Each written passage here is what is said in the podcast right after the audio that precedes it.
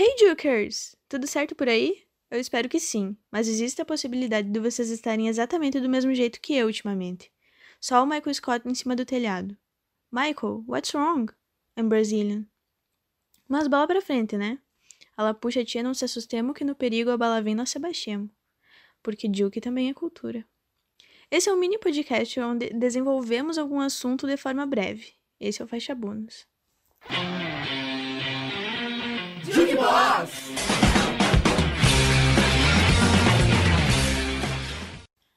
Hoje eu, Andressa, serei sua guia por esse mini resumo que tem por objetivo tentar explicar um pouquinho o que é o movimento que vem dominando os assuntos mais comentados das redes sociais, o movimento For Britney. Então, se tu não tinha entendido nada até agora, agora tu vai. It's Britney, bitch.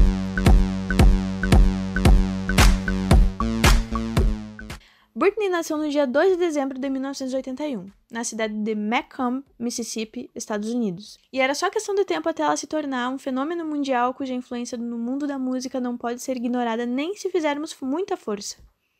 Afinal, imagina tu lançar Baby One More Time com apenas 16 anos, vender 500 mil cópias em um só dia e ainda ver seu primeiro hit se tornar seis vezes platinas nos Estados Unidos. E depois disso, seguir enfileirando hits como Oops, I Did It Again, I'm a Slave for You e Toxic. Não é para qualquer um.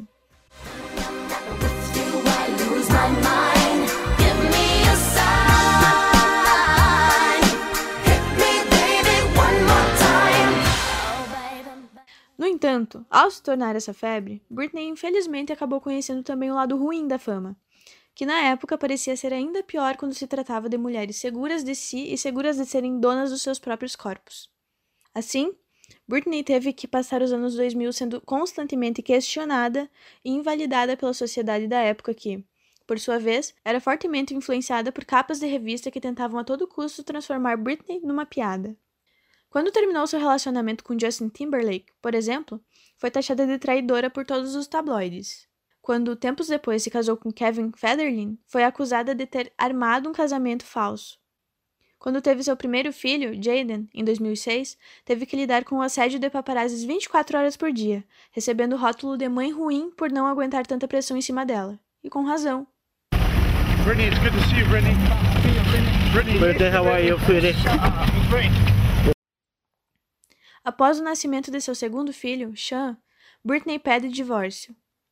Estamos em 2007, o ano em que Britney raspa a cabeça e, aspas, ataca os paparazzis com um guarda-chuva. Existem muitas piadas sobre isso na internet, né? No final de tudo, elas nunca deveriam ter sido consideradas engraçadas. Britney perde a guarda dos filhos e passa só a ter direito a visitá-los. E no início de 2008 é hospitalizada, chocando todos e criando o cenário perfeito para que Jamie, seu pai, entrasse com pedido pela custódia da filha assumindo controle total pela vida de Britney e por seu dinheiro.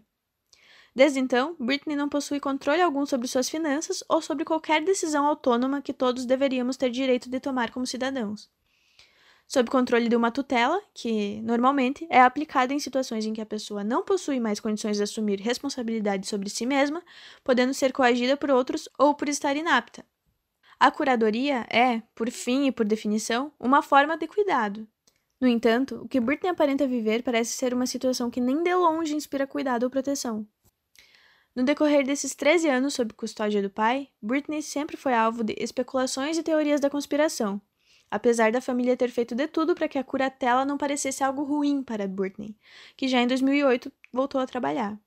E trabalhou horrores. Mas, no entanto, não possuía controle algum sobre o dinheiro arrecadado com seus shows e turnês após ser afastada de seus direitos. Essas especulações e teorias ganharam mais visibilidade através de um podcast chamado Britney's Gram, em que os posts do Instagram de Britney eram analisados por fãs, que, entendendo a situação da Britney, começaram a perceber sinais que consideraram ser possíveis pedidos de ajuda de Britney.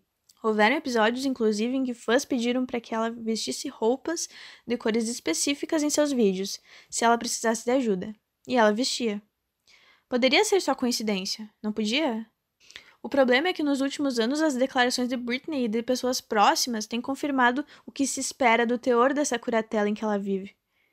Em 2019, por exemplo, Britney declarou à Suprema Corte dos Estados Unidos que foi forçada a realizar um show da turnê Piece of Me, em 2018, enquanto estava doente. E existem registros em vídeo disso. It's gonna be really, really hot up here, I'm warning you. About to pass out and I'm sick. So, I have actually 102 fever right now. Okay, let's... E no último dia 28 de junho de 2021, Britney fez uma série de declarações em depoimentos sobre sua tutela, pedindo o fim da curatela de seu pai, Jamie. Britney disse estar deprimida, triste e só querer sua vida de volta, e completou a declaração revelando que usa um DIU contra sua vontade, pois sua curatela não a permite retirar o DIU, muito menos engravidar. E no final, Britney se recusa a trabalhar enquanto estiver nessa situação que a deixa completamente infeliz e sem controle nenhum da própria vida. O Free Britney poderia sim ser só uma teoria da conspiração doida criada pelos fãs, mas se mostrou real pelas últimas declarações da Britney, que realmente está infeliz com a situação na qual ela vive. Além disso, o movimento ainda deu muito mais visibilidade para o caso, trazendo muito mais ativistas pela causa e, consequentemente, esperançosamente, fazendo com que o desfecho dessa história esteja cada dia mais perto. Muitos artistas já declararam apoio ao movimento, como a Christina Aguilera, a Miley Cyrus, Cher e tantos outros famosos que devem saber muito bem como é sentir na pele todo o assédio que Britney passou durante todos esses anos. Não é uma situação que se deseja viver, e Britney merece ter seus direitos de volta. Merece ter sua vida de volta. Esse podcast poderia muito bem ter sido feito pelo Caio do BBB, mas sou só eu mesma declarando todo o meu apoio e todo o meu carinho pela Britney, e de quebra ainda fazendo um resumo da história para quem ainda não estava por dentro. Tu que ouviu até aqui, já acompanha o Juque nas redes? Estamos no Instagram, no Twitter, no Spotify e no Medium, pelo arroba Jukebox800.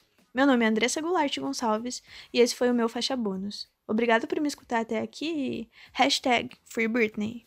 I think I did it again. I made you believe.